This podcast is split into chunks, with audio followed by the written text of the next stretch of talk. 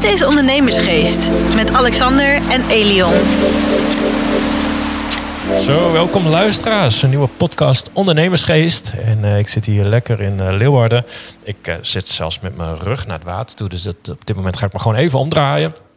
En ik zit hier met niemand minder dan Lucas van der Meulen. Lucas, van harte welkom. Yes, dankjewel, dankjewel. Ja. Samen kijken naar het water. Ja, samen naar het water kijken. Normaal zitten we verdieping hoger. Ja, het was hier al warm. Ja, jongen, en die gasrekeningen. Ja, we moeten er toch een beetje op letten. Maar Lucas, ja, we kennen elkaar al, nou, ik denk al wel een jaar of vijf, denk ik. Ja, We hebben elkaar ooit zijn we eens een keer gekoppeld. Ik weet niet eens door wie of wat. Ik denk Patrick misschien. Maar dat, eh, toen was het nog van de start. Nee, wat deed jij toen? Start a program. Ja, klopt. Zoiets. Eh, nou, moeten we het straks over hebben. En ik zei, hè, we hebben eigenlijk altijd wel contact gehouden. En dan zie ik jou ineens eh, ook, ook wel eens als, als dagvoorzitter. Doe je heel goed. Dus ik dacht, ik moet even bij je neerleggen. Eh, De, de, de podcast met Nicole Plas. Want die is ook dagvoorzitter. Ja. Heb je die geluisterd Ja, absoluut. Ja? Ja, ja ik was echt... eh, ik moet zeggen, ik ben... Er zijn niet heel veel dagvoorzitters die ik zelf eh, veel ken, spreek of eh, hoor. Dus je kijkt nooit zo vaak in de keuken van een ander. Ja. En eh, ik had een podcast beluisterd en ja, daar word je toch wel gelukkig van. Want eh, je hebt natuurlijk veel herkenning. Eh, wat mensen vaak niet weten is goed wat een dagvoorzitter doet. En kort pad geslagen denken mensen, nou je presenteert, je praat de middag, de avond of de hele dag aan elkaar tijdens een seminar, congres of een event. En iedereen denkt dat, oh, dat, dat is leuk. Dat is leuk, dat wil ik ook wel. dat is een makkie. Want ja, je, je kletst even twee minuten en je kan weer lekker pauze houden. Ja, een beetje grappig doen, een beetje onnozel doen en een beetje inhoudelijk op de vraag ingaan. Van nou ja, dat doe ik met mijn vrienden. eh, S'avonds en met een biertje doe ik dat ook. Ja. Dat kan ik ook wel. En toen hoorde ik eh, mevrouw Plas zeggen inderdaad wat voor voorbereiding daaraan vooraf gaat. Dat je altijd, je moet altijd aanstaan op het podium. Je moet de regie houden, tijd controleren. Je moet het onderwerp goed begrijpen. Je moet doorvragen. Je moet een brug slaan naar het publiek. Nou, je, je staat echt aan. En dat niet een half uurtje, maar soms uren achter elkaar. Dus het is echt, eh, ik noem het altijd een wedstrijd. Ik moet ook zeggen dat ik de dag ervoor en de dag erna vaak wel, eh, nou, toch wel wat minder eh, hersencellen nog over heb. Hè. Dus je staat echt goed aan. Je kan ook altijd alleen maar, ik zeg, je kan alleen maar negen of hoger scoren. Ja. Want haal je een lage cijfer, dan heb je het vaak niet zo goed gedaan. En dan was eh, ja, de dagvoorzitter eh, was wel minder scherp. Nou, dat, dat kan gewoon niet. Het is gewoon een wedstrijd. En dat is dan mooi om die herkenning te horen van hoeveel nou, voorbereiding er wel eh, bij komt kijken. En dat het inderdaad, ze zei het heel terecht, als dagvoorzitter weet je meestal van tevoren niet zoveel over het onderwerp waar het evenement over gaat. Het zou over de agrarische sector kunnen gaan. Het zou bijvoorbeeld op bepaalde subsidies kunnen gaan. Of een start-up wedstrijd kunnen gaan. Ja, dan moet je helemaal inlezen. En vaak vanaf een startpunt, ja, dat je gewoon heel weinig verstand ervan hebt. Maar je moet ook kunnen meepraten. Je moet ook kunnen doorvragen. Je moet nou ja, hopelijk vragen die het publiek heeft ook. eh, vragen over kunnen stellen. Dus daar zit heel veel huiswerk aan de voorkant, wat niemand ziet. En die denkt, oh ja, dat eh, nou, was leuk. Ja, als ik dat hoor, goed gedaan. Hè, zo, zo'n Ja. zo'n trotse vader of zo krijg je dan eh, bij. Ja, leuk, goed gedaan. Zo komen ze bij. Je denkt, nou, dan heb ik het echt goed gedaan. Dus Ja, ja, dat is mooi te zien. dus wel een stukje, een stukje herkenbaarheid wel. En wat ook eh, grappig was om, eh, om te horen, dat heeft als voordeel van dagvoorzitter zijn. Zij noemde, en daar herken ik mezelf wel in. Ze zei dat zij heel eh, erg houdt van het starten van projecten. Ja. Van ja, ik ben een echte, echte start. Ik eh, initieer dingen, bedenk dingen, betrek mensen erbij, eh, besteed we dingen uit. En als het eenmaal rolt, nou dan eh, zeg ik, nou succes, ik ga het volgende doen. Hè. Dat spanningsboog was op een gegeven moment voorbij. Ja. Nou, ik herken dat heel erg ook met mijn eigen andere start-ups die ik zelf heb, maar ook met de dagvoorzitter. hè. Je gaat, je leeft toe naar een moment. Dan wil je pieken, dan wil je dat alles samenkomt. En als mensen daarna high-fivend en hey, was leuk. Ja. Nou, top, kan ik weer door. En dan zeg ik tegen de organisatie, succes met het vervolg. Ja. Nou, dat, ehm, daar krijg ik zelf dus heel veel energie van. En het is mooi om te zien dat anderen dat dus ook zo eh, ervaren. Ja, nou leuk. Ja, het was ook echt een superleuke podcast. Het was ook een hele mooie locatie trouwens, eh, dat weet ik wel. En ik heb altijd een hele trouwe en eh, kritische fan. Dat is mijn moeder, dus die belde ook meteen. van, Ja, deze was echt heel leuk. Dus, eh nou ja, ik had wel stiekem gehoopt dat wij ook ergens op de Dam zouden zitten. Ja, ja, ik, had, ik had Nicole even kunnen bellen. Van, joh, hey, Ja. Ja, ik heb er niet aan gedacht. Nee, ik, ik, Nee, zou de nee, auto nee, pakken. ja, ik zie jou echt zo best wel teleurgesteld zo kijken. Zo. Ja, Maar ja, en, en elkaar dus ook mooi, hè? Hey. ja. zeker. Zeker. Een hele mooie Ja. woonboot. Hey, maar ja, we, we, we hebben het over dagvoorzitter. Dat is een van de dingen die je doet. Eh, je hebt het startup program, moet je straks maar even vertellen. Startup gigs, je, van alles met starters en zo. Dus, dus neem eens even mee je, je carrière door. Weet je, je gaat al even mee. Eh, je doet allerlei verschillende dingen. Je zit in een leuk netwerk. Eh, ja, Lucas, joh, wie ben je? Wat doe je? ik even ik zou eh, zeggen, de microfoon is voor jou. Yes, ik hou van de microfoon. Ehm, ik eh, ben een echt een ras, echt een Fries. Ik eh, vrees dat je dat ergens tussendoor echt wel zult horen. Eh, gestart binnen de bouwkunde. Nou, dat eh, dacht ik van, dat is een goede opleiding. Vroeger zeiden mijn ouders van, eh, nou, vind een goede baan. 40 uur hard werken en dan eh, komt het vanzelf wel goed. Hè? Eh, veiligheid, financiële veiligheid. Ja, ja, ja. En ik was eigenlijk doodongelukkig. Toen zei goddank een, eh, een mentor, of een SLB'er heette dat toen, een studieloopbaanbegeleider, die zei nou, Lucas, volgens mij is je studie niks voor jou. Jij denkt altijd wat buiten de kaders die wij stellen. Ik zeg altijd van nou, waarom moeten we dat op die manier doen? Waarom kunnen we dat niet wat sneller en wat slimmer en vooral wat gemakkelijker op een andere manier doen? Nou, dat werd mij nooit in dank afgenomen. Maar zij zei terecht, volgens mij moet jij lekker gaan ondernemen. Toen weet ik nog heel goed dat ik tegen haar zei van ja, ik hou niet zo van handel. Ondernemen was voor mij altijd inkoop, verkoop. Ja, gewoon handelen. Ja. Handel. Ja. Auto's verkopen, fietslampen verkopen. Dus dat was mijn beeld altijd van, eh, van ondernemen. Ik dacht, nee, daar krijg ik helemaal geen energie van. Ik ben niet, helemaal geen verkoper. Ondanks dat ik het heel leuk vind om op een podium te staan. Maar toen zei ze, nee, je kan ook innovatief ondernemen. Ik zei, eh, hm? ja, je kan ook gewoon dingen, je kan gewoon dingen bedenken. En eh, ja, als mensen daar geld voor over hebben, ja, dan kan je daar een bedrijf in starten. En ik weet nog echt, ja, ik ben geen Willy Wortel of zo. Ik eh, ga niet een nieuwe lamp uitvinden of een nieuwe wiel opnieuw ontdekken. Dat gaat me niet lukken. Maar toen kwam ik erachter dat eigenlijk innoveren ook gewoon het toepassen is van nieuwe technieken. Of misschien bestaande technieken, maar op een andere manier implementeren. En zo had ik er vroeger nooit naar gekeken. En op het moment dat zij dat eigenlijk zei, in die week, ze heeft tegen mijn leven gered, weet ik nog wel. Want ik zat toen wel een beetje vast toen tijdens die uh, studie. Toen kwam ik eigenlijk een onderzoek tegen van uh, National, op, op National Geographic. Dat is een onderzoek waarin NASA onderzoek deed naar het effect van powernappen. Dus even zo'n kort... Ja, ja, ja, ik doe dat ook heel vaak. Ja, hij is Heel gezond. probeerde net naar binnen te komen. Toen lag er al iemand... Uh... ja, maar hoe lang is een powernapje? Ja, nou, ik, ik, ga, ik trek er een uur vooruit, maar dan, dan zie ik altijd dat ik ongeveer echt een, een 20 minuutjes vaak wel even diepe slaap heb. Ja. En daaromheen ben ik altijd een beetje zo een beetje aan het hangen of zo. Dat, uh, maar de andere keer weer kort. Dat, want ze zeggen altijd 20 minuten ja, en time en zo. Maar ik, ik, ik ga altijd gewoon, ik gooi de stoel achterover, soms hier op kantoor of ik ga thuis even op bed liggen.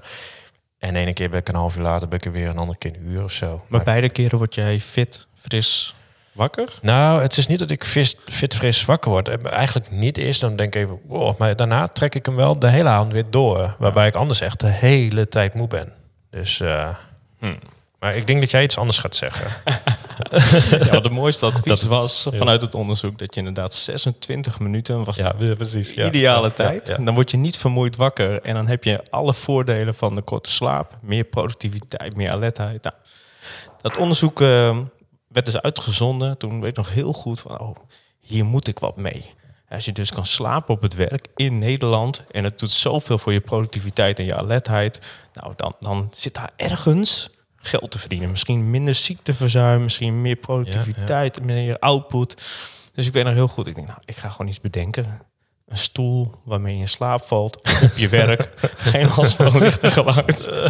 nou, dat is wel een tijdje geleden, moet ik zeggen. Maar dat was eigenlijk een beetje... Uh, het was ook een hele dure hobby, hoor. Moet ik, dit, van een stoel gingen we naar een kussen, naar een kussen voor overdag, naar een kussen voor s'nachts. Nou, uiteindelijk, wat ik zei, uh, anderhalf jaar verder ben je allemaal prototypes aan het bouwen. Veel op het podium, te presenteren van jongens. Powernap is goed. Wie willen slapen op het werk? Nou, gaan allemaal Ja, iedereen wil dat. Ja, ja, doe ja. maar uh, acht uur gelijk of zo. betaald. Hè? Baas betaald. ja. En toen liet ik een uh, afbeelding zien van, nou, zo gaat het eruit zien. Uh, ik weet nog wel dat ik op een gegeven moment, dat is wel grappig, uh, ik heb dan in Groningen, uh, zo noemen we dat dan een minor gevolgd, over eigenlijk innovatief ondernemerschap. Daar leer je heel veel dingen, heel veel iteraties maken, prototypes maken, nou, eerste klanten vinden. Dat was echt een toptijd. En toen uh, weet ik nog heel goed dat ik op een gegeven moment echt een, nou, een bestelling kreeg van de gemeente. zei, ja, doe maar twee powernap stoelen. Wat, uh, nou, nieuwe bushalte. En dan willen wel buschauffeurs. Die uh, kunnen dan even 20 minuten passeren, slapen en dan weer, weer fit en fris verder. Want dat had ik heel duidelijk verteld. en toen dacht ik, ja, nou super. En toen vroeg hij mij, ja, wat, wat kost dat dan? Nou, toen ik echt dat ik gewoon zo, nou, uh, 3500 per stuk. Zei, nou, doe maar twee. Ja. En toen dacht ik, oh, nou, nu moet ik heel snel gaan bedenken hoe ga ik hem in elkaar zetten. Nou, tijdens je studententijd uh, een, een producent vinden, nou, dat was een heel duur verhaal. Dus dat is nou uiteindelijk niet geworden. En ik weet nog dat ik op een gegeven moment ook wel einde van mijn studie dacht van ja, uh, wil ik hiermee door? Dan moet ik investeerders vinden. En ik merkte dat die route mij niet lag. Um, ik vind plannen schrijven leuk, maar tot een bepaalde hoogte merk ik. Ik ben heel erg van het doen en het al, al testen, al bouwend stappen zetten. We noemen dat wat meer bootstrappen binnen startups. Dus toen werd ik, uh, ben ik eigenlijk ermee gestopt. Dan werd ik alweer gevraagd door een nieuwe start-up. Die bestond al. Dat heette toen uh, Surprise Dinner. Het grappige was, wij stuurden mensen uit eten zonder dat ze wisten waar ze naartoe gingen. Oh. nou, het mooie was, dit bestond al voor vliegtickets. We hebben dat letterlijk gewoon uh, even in de keuken gekeken bij een andere en zegt, nou, dit gaan we voor restaurants doen. Toen zijn we Werempel nog uh, vierde van Nederland geworden tijdens een pitch uh, finale in 2017. Back in the days. Ja, dat, dat zorgde voor zoveel reuring en zoveel uh, verkeer naar de website en zoveel extra omzet. Ik dacht, ja, dit is echt, dit is waar ik heel veel energie van krijg. Startups bouwen. Eigenlijk gingen we gewoon heel snel prototypes maken. En voor de mensen van, jongens, dit is wat we doen. We lossen daarmee dit probleem op. Nou, wie wil er gebruik van maken? En het gebruiken van een podium. Nou, dat kan letterlijk een podcast zijn, maar dat kan natuurlijk ook gewoon fysiek podium zijn. Of een krant of de benen, radio, nou, noem maar op. Dat geeft uh, heel veel vleugels, vooral voor uh, start-ups in zo'n jonge fase. Dus ik werd op een gegeven moment ook gevraagd om me heen van... Goh, jij uh, bouwt een aantal start-ups. wat voor methodes, hoe doe je dat? Hoe kan je vanuit eigenlijk met heel weinig geld dat dan bouwen? Ik wil nou niet of een of andere Bali Guru met uh, Lamborghinis uh, klinken. Maar er zijn gewoon methodieken en er zijn heel veel tools om dat uh, te doen. Dus zo is dat langzaam allemaal uitgegroeid. En daar is waaronder, waar wij elkaar van zagen, uiteindelijk Start Program. Nou, het is een e-learning marktplaats, in het kort. Dus wij leren mensen eigenlijk een soort Netflix. Maar dan met allemaal experts op het gebied van ondernemerschap. Ja. Ideeën bedenken, je marketing funnel. Nou, dat was toch voor docenten, toch? Iets. Ja, docenten en ja. hun studenten. Dus ja, heel precies. veel kennis. Ja, scholen, ik kan me nog uh, herinneren. Ja, dus vooral, uh, vooral HBO. Ja. HBO, uh, nou, denk aan gewoon de minor ondernemerschap tot economische studies. Maar wat je ziet, en dat is echt, echt veranderd. dat is ook gunstig voor de arbeidsmarkt, vind ik. Maar dat zei, daar kom zo wel terug. Je ziet gewoon dat ondernemerschap enorm populair is geworden binnen young professionals, laten we even zeggen. 18, dat, 26. Dat, wou ik je net gaan vragen, want ik, ik geef als wat lezingen, ook op, op uh, scholen. En laatste zei ze, god, het is leuk als in de, in de kader van een soort fieldtrip dat we het bij jou op kantoor doen. Ik zei, nou ja, dan heb je niet heel veel ruimte, want ja, we hebben heel veel kamers, maar daar kun je niet heel veel mensen kwijt. Dus ik zei, nou doen we een soort mini-workshop uh, en dan konden er 10, 15 man in. En elke keer de helft van, van, van dus de minor ondernemerschap was social work en zo. ik denk van, hé, wat, wat gebeurt hier?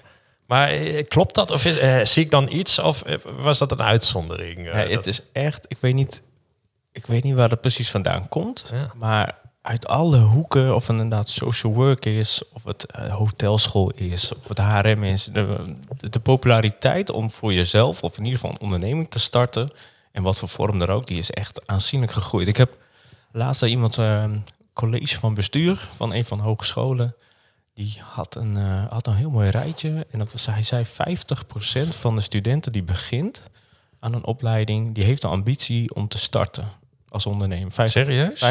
50%. Hij zei van die 50% gaat weer de helft. Dus 25% van alle studenten. Die begint daadwerkelijk tijdens hun studie met het maken van een plan of een vorm ja. van echt ondernemen. En hij zei uiteindelijk zal 10% zal ook echt uh, een, een opleiding of opleiding, een uh, onderneming hebben ook na hun studie. Dus dat komt een beetje overeen met andere onderzoeken die er zijn. Er wordt gezegd dat uh, 50% van de West-Europese mensen, jong professionals, uh, over vijf jaar minimaal deeltijd onderneemt. Ja. Nou, hele hap, maar dus dat 50% in vijf jaar tijd deeltijd onderneemt. Dat is nogal wat. Dat is echt. Ik geloof het niet. Ik heb ook eerst uh, mensen die dit uh, zeiden. Ik heb even wat bronnen gezocht, maar Het zijn inderdaad onderzoeken naar trends die we nu al zien. En KVK die bevestigt ook dat de afgelopen twee jaar tijdens corona waren er 25% meer jonge ondernemers dan voor corona. Dus Ja. echt een bizarre groei. Het heeft natuurlijk te maken dat technologie is steeds toegankelijker. Hè? Een website maken is steeds. Ja, het is net. eh, vroeger was het Paint Ja, simpel. Nu is het maken van een website eh, simpel. Dus de Ja. toegankelijkheid is enorm gegroeid. En dat wel aan de andere kant heel veel mensen nodig zijn. Dus er zijn allemaal nou ja, kansen eh, op de markt. En ik denk dat heel veel mensen daarop willen inspringen. Dat is wel mooi om te zien. En eh, da- daarvoor heb ik zelf natuurlijk eh, in het begin Startup Program gebouwd. Dat ja, precies. Maar je hebt nu inmiddels ook Startup Kicks. yes. .nl. Dus ik denk weer iets met start-up. Dus gok ik. ja, klopt. Ik, het grappige is, ik hou heel erg van... ehm, ik hoop dat heel veel andere mensen het ook hebben. Ik noem mezelf wel eens een indie-hacker. En Wat? En een indie-hacker. Ik wist eerst niet dat dat Zeg woord... me helemaal niks. Ja, ik wist ook eerst niet dat het woord bestond, maar het heeft een beetje te maken, net als de, ik vroeger een opleiding deed, dacht ja, dit wil ik eigenlijk niet. Wat wil ik wel? Nou, ik ben inderdaad eh, heel erg van het starten van dingen. Ik, vind, ik zie Ja. heel veel kansen of problemen en die denk, oh, dan kan je dit gewoon mee oplossen. En dan wil ik het, dan initieer ik het, dan haal ik er inderdaad mensen erbij. En op een gegeven moment, als er dan wat staat, dan, Ben ik er wel weer klaar mee. ja, dan is de, de, Ja. dan is de Oh. spanning veel ja, wat dan, af. oh, En dan, ben ik, dan ben ik ook een indie hacker. Ja. Ja. En het mooie van, de, van indie hackers, die kunnen het vaak zelf in het begin ook wel maken. Dus vaak, eh, of nou, eh, software is bijvoorbeeld. En die gebruiken daar geen externe funding bij. Het is zeg maar in start-up land, wat ik heel interessant vind, in innovaties en circulariteit en schaalbare ondernemingen beginnen. Dat vind ik echt start-ups namelijk. Daar is het normaal dat je op een gegeven moment een eh, VC, hè, dus een, eh, iemand met veel geld, een investeerder erbij haalt om maar gas, gas, gas te geven. Dat is een beetje het eh, stigma die erop zit. En ik geloof dat met alle mogelijkheden en toegankelijkheden die je tegenwoordig hebt, dat het helemaal niet nodig is. Als je een tof idee hebt en je kan het bouwen, het liefst zelfs of met nou, een klein groepje vrienden, maar met lage investering, dan moet je gewoon kijken, willen mensen daar geld voor betalen? Los jij iets op? En als dat gebeurt met dat geld wat je ervoor krijgt, hè, goede marges hebben, maar dan kan je dat weer herinvesteren en weer van nieuws bouwen. Oh, en daar geloof ik heel erg in. En dat zijn eigenlijk wat indie hackers zijn. Die bouwen iets, die hebben dus geen investering nodig en die gaan van, nou ja, van, van mijlpaal naar mijlpaal, zeg maar. En daarom kan ik redelijk makkelijk, als ik nou, mogelijkheden zie, bouw ik een nieuw bedrijf, een nieuwe start-up. Eh, gewoon juridisch allemaal goed geregeld. En dan ga ik gewoon heel snel testen, is hier inderdaad vraag? Nou, zonder dat er maanden overheen gaat. Soms gaan er wel wat flinke weken overheen. Je moet Ja, op een gegeven moment iets bouwen. Hè. Het minimale bouwen waar we zo wat geld voor over hebben. En dat laatste is inderdaad dan eh start-up gigs. En heel kort, ik moet mezelf even gaan pitchen lijkt het wel, maar het komt er eigenlijk op neer. Wij hebben met, eh, met het e-learning marktplaats hadden wij nu een nou, goed, 600, 700 gebruikers. En heel veel zijn helaas geen start-ups geworden, maar zijn zelfstandigen geworden. Hè, dat is zich eh, natuurlijk helemaal prima. En wat je merkt aan hun, die zijn vrij eh, nou, aan de start van hun, van hun freelance carrière, kunnen vaak wel echt goed iets. Of dat nou webdevelopment is of branding is, of misschien wel coachen van mensen. Die zijn echt wel goed in wat ze doen. Vaak ook heel veel ambitie. Maar die missen dat broodnodige netwerk, wat je in het begin Ja, gewoon nodig ja. hebt. En het gekke is, ik denk, nou, dan ga je toch naar een netwerkbijeenkomst of dan ga je naar een event of hè, dat, dat, eh, dat denk ik altijd. Maar je merkt gewoon dat ze daar minder zin in hebben. Ja. Dus dat is misschien ook een beetje verandering van eh Ja, dat duurt ook veel langer om het dan echt op te bouwen. Ik, ik, raad het ook altijd aan, maar het is, op de korte termijn kom je er vaak niet heel veel verder mee. Want je zit op zo'n avond, je spreekt vier, vijf mensen en dan is het weer... Ja, ja, dat ja, duurt, die, die duurt aanloop langer, is ja. lang. Ja, En ik denk dat het beeld is bij startende ondernemers wel, is dat oh, eh, het, het beeld online is snel, leuk, Ja. veel meer verdienen dan dat ik bij een werkgever kan. En dat longt natuurlijk heel erg. Dus eh, eh, de flexibiliteit, de vrijheid en dan ook nog eens hoge vergoedingen. Dat is wat we zien. Ja. Ik denk misschien dat die populariteit daar vandaan komt. Maar het lastige is inderdaad, je kan wel goed zijn in iets. Ja. Maar als je niet, als je niet aan de man krijgt, dan heb je er niks aan. als je niet het netwerk eh, hebt. eh, Nee. iemand zei ooit van ja, het gaat er niet om wat je kan, maar Ja, wie je, kent. Ja, precies. Ja, Ja. dat is echt goud waard. Ja. En we hebben dus uit die pool eh, kregen we heel veel de vraag van ja, oké, ik kan dit. Ik kan heel goed webteksten schrijven. eh, CEO, eh, of SEO, CEO is wat anders. SEO-proof, eh conversie-proof. Maar ja, wie heeft er belang bij? Ja. Nou, ik zei, oké, ja, als dagvoorzitter, dat is het voordeel dan weer, kom je bij zoveel instellingen en organisaties. En dan zit ik eigenlijk aan de andere kant. Ik hoor ik in de keuken van, we zijn op zoek, eh, we gaan Duits internationaliseren. Ja, we moeten alle teksten in het Duits. Of we moeten een Duitse marketingstrategie hebben. Nou, we, kennen helemaal niemand. Toen ik denk, ja, een handvol Duitsers zitten op het platform. Je wil niet geloven, want het is Engelstalig. Ja, die kunnen prima, die kan ik prima verbinden. Ja. Dus ik begon heel laagdrempelig over, nou, wie heb je nodig? Ik breng wel in contact. Nou, dat vond ik niet heel schaalbaar. Er zat veel tijd in. Ik moest dat echt tussenin. Oké, wat wil jij? Wat kan jij dan? En nou, dat vond ik heel veel gedoe. Ik zei, nou, ik ga het gewoon digitaal maken. En dan eh, vind je elkaar. Ik heb het, eh, nou, dingen geautomatiseerd. En nu, nou, ik denk een maand of twee of zo, hebben we gewoon de omzet uitdraaien. En dan merk ik van, nou, ik los een probleem op voor beide kanten. Ja. Ik kan hier en daar moet ik nog wat dingen fine-tunen, maar dat hoort er helemaal bij. Ja. Ja, dat, daar word ik heel gelukkig van. Ja. En ik krijg er heel veel energie van. Pak zelf weer het podium van jongens. Ik dit zie je zijn ook echt helemaal stralen nu. Ja, je wordt helemaal zo blij eh, terwijl je dit vertelt. Ja. Ja, maar dat is echt het mooie. En ik geloof ook echt dat eh, dat is voor iedereen die voor zichzelf gaat beginnen of eh, al bezig is. Wat heel veel gebeurt, dat zie ik echt vaak als ik bij groepen ondernemers kom, vooral eh, jonge ondernemers. Die hebben soms hele goede ideeën, maar die blijven zo hangen in nou, bijna de droomfase. Ja, ja, in het idee. Die, Ja. die beginnen niet. Nee, en ja, die hebben echt, maar die hebben het dan wel helemaal goed onderzocht. En die weten, als je een weerwoord hebt of je zegt, nou, een beetje kritisch bent, die weten gelijk, nee, want A, B of C. En ze zeggen, oké, maar hoeveel mensen gebruiken het al? Of li- liever, Ja. hoeveel mensen hebben er al voor betaald? En dan, ja, nee, eh, ja, het moet eerst nog mooier. Het moet eerst nog... En dat is zo zonde. Ja. Nou, dat vind ik wel mooi wat je net al zei. Je, je hebt een idee en dan gewoon, ik maak meteen wat dingen. Dan ga ik even testen of het werkt of niet. En dat is hier ook vaak. Sommigen die komen hier wel eens op de koffie en hebben ze een idee. Zijn ze drie jaar mee bezig. En dan weet je gewoon, joh, over drie jaar heb je het idee nog steeds. Weet je, dat gaat gewoon, wij zeggen ook al, joh, op een gegeven moment moet je gewoon beginnen. Weet je, begin gewoon. En in die tijd, ja, dan hebben het over twintig jaar geleden, dat je de websites eh, heel duur moest kopen. Had ook altijd allemaal ideeën en dan ging ik gewoon, gooide ik altijd in een groep. Dus ik, joh, dat en dat. Nou, dan werd het vaak tot de enkels toe afgezaagd. Of Ja. juist niet. Maar dan had ik al die informatie. En dan wist ik, oké, nou hier moet ik hier wel iets mee. En hier hoef ik niks mee te doen. Je, en ik heb dat nu ook heel vaak. Ik denk, ja jongens, eh, op een gegeven moment, je moet gewoon wel met iets beginnen. Want ja, anders blijft het praten over. En dan weet je vaak, dat gebeurt niet. En maar je zou zelf ook merken, binnen eigen markt, er, er is continu verandering. Ja.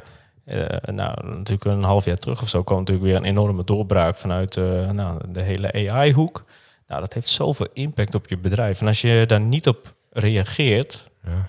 ja, dan, dan word je op een gegeven moment ingehaald. Dus je ontkomt Darwin. niet aan. of- Ja, ja. Ja. maar het Ja. is gewoon echt zo. En dan kan je dat denken, oké, je moet er wat mee. Nou, laten we dat eerst helemaal gaan uitdokteren.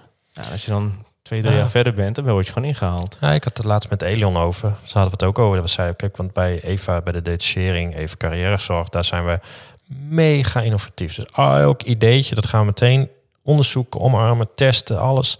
En dan goede ideeën, die gaan hup, meteen weer over naar nou ja, mijn bedrijven weer. Want hier is het allemaal wat logger. Dus voordat je hier iedereen erin mee hebt, ja, dat, dat moet je het echt wel weten. Kun je niet zeggen, nou, we gaan weer met 40 man iets testen. En dan, boom, oh nee, toch niet. Weet je, dus...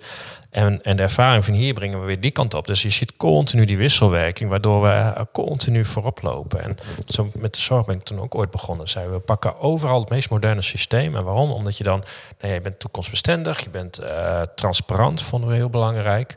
En ja, op het moment dat je het niet doet, ja, dan ben je weer, dan loop je achter de feiten aan. Ja, Zo, absoluut. en dan ga je het ook gewoon niet redden.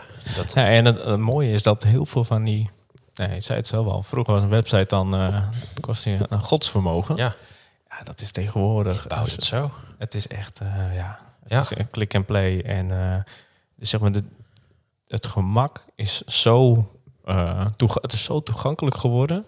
dat ik dan niet kan voorstellen van... jongens, begin gewoon. Ja. En weet je, eh, ja, je, je verliest heel veel in het begin. eh, tijd, energie en eh, nou, je dromen vallen wat in duigen af en toe. Maar daarna repareren, aanpassen, wat nieuws bedenken Ja. en gewoon gaan, gaan, gaan. Ja, precies. Gewoon testen en bijschaven. Ja, het is echt, ja, En als het echt niks is, dan 101. kun je er weer mee stoppen. Neem je de ervaringen mee en ga je weer wat beters doen. dat is het. En het mooie is van, ik kwam er dus achter dat ik een indie hacker was. Dat voelde altijd van, ja, je hebt geen focus. Je moet als ondernemer, ja, focus, focus. Dat is het belangrijkste. Ik hou heel erg van dingen als Shark Tank en Dragon's Den. En Ja, nou, ja, ja. altijd focus. En eh, eens, hè, helemaal eens. Maar ik voel aan alles. Ik denk, ja, maar mijn focus is op een gegeven moment over een hoogtepunt heen. En dat is wanneer het redelijk goed staat en het loopt. En dan denk ik, nou, ja, volgende uitdaging. Ja. En ik denk dat het mooie is wanneer je wat identificeert als een indie hacker, zoals ik dan zelf doe.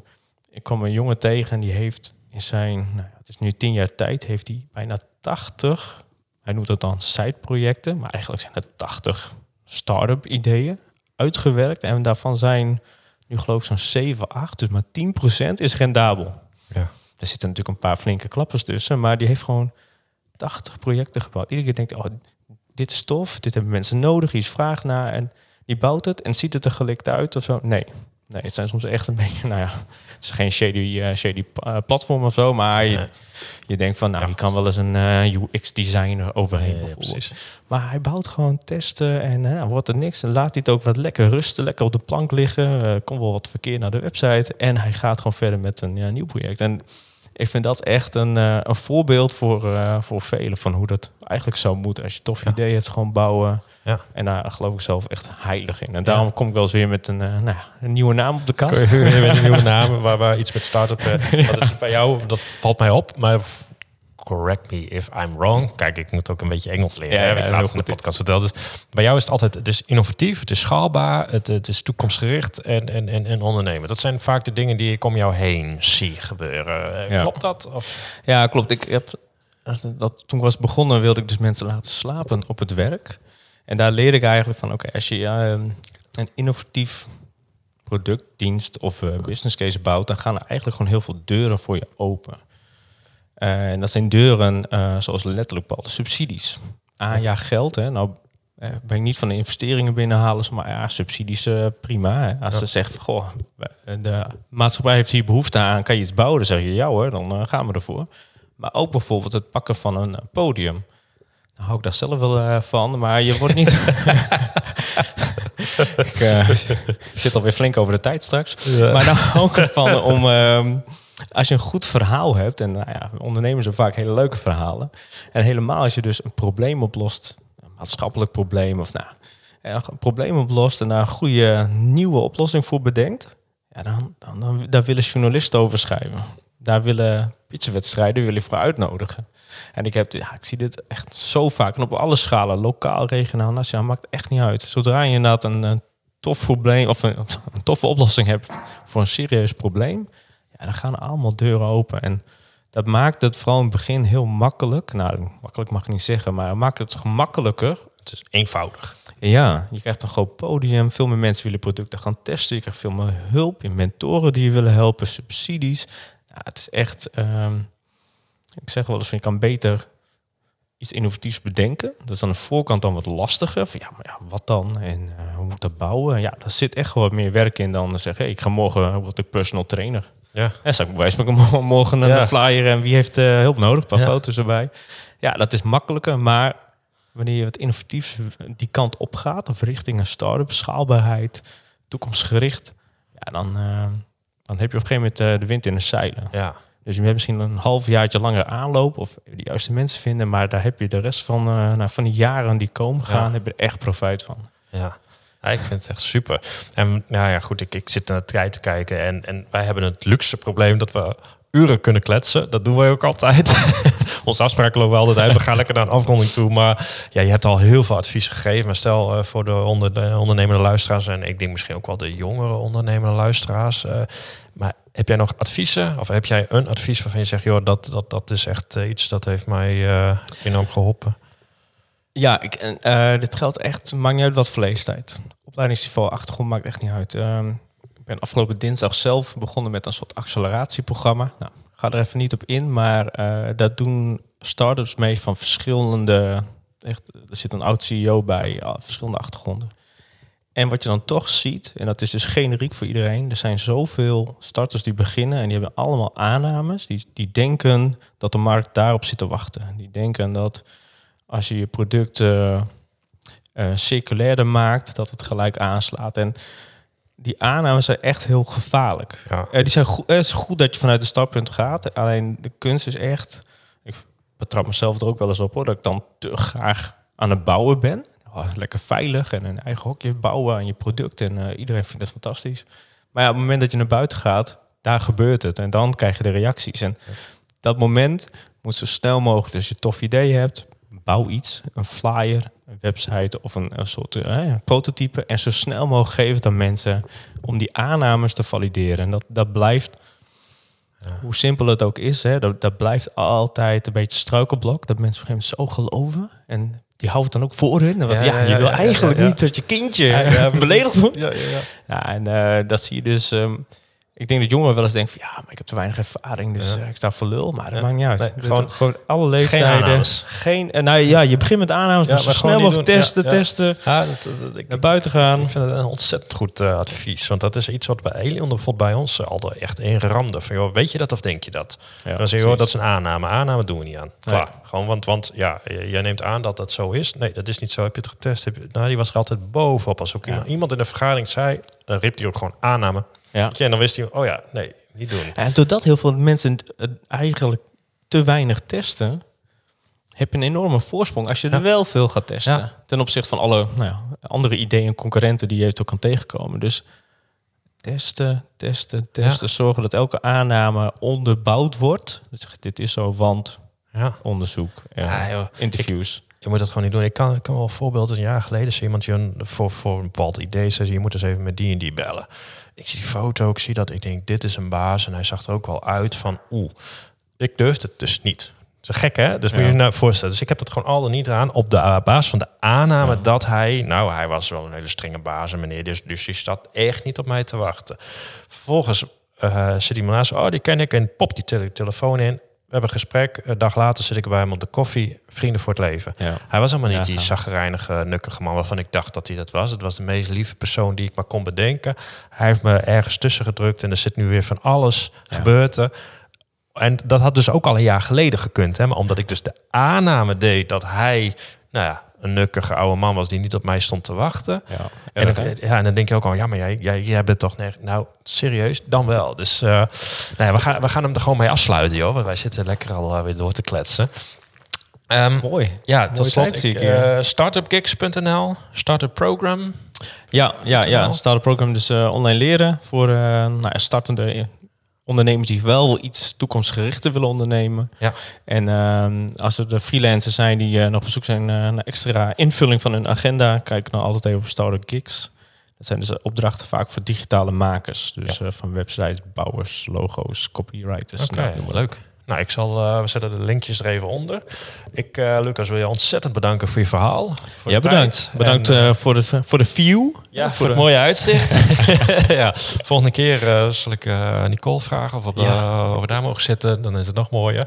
Ehm, alle luisteraars, ook weer bedankt voor het luisteren. Volg ons even op Instagram, ondernemersgeest.podcast of LinkedIn. Eh, Elion onder Elion Kingishi. En ik ben zelf te vinden op de Relaxte Ondernemer. En ook .nl. En dan kun je ook meteen dat eh, leuke boek van mij nog even bestellen. Absoluut. Jij die wel gelezen? Ik heb er stiekem mee wat stukjes gelezen. Ja, Ja, heel ja, ja. goed. Heel goed. Ja, ik had hem weer vorige week even eh, meegegeven. Dus eh, nou, hartstikke leuk. Jongens, ontzettend bedankt. En dan zeggen wij tot volgende week woensdag. Dit was Ondernemersgeest. Bedankt voor het luisteren en tot de volgende keer. Thank you.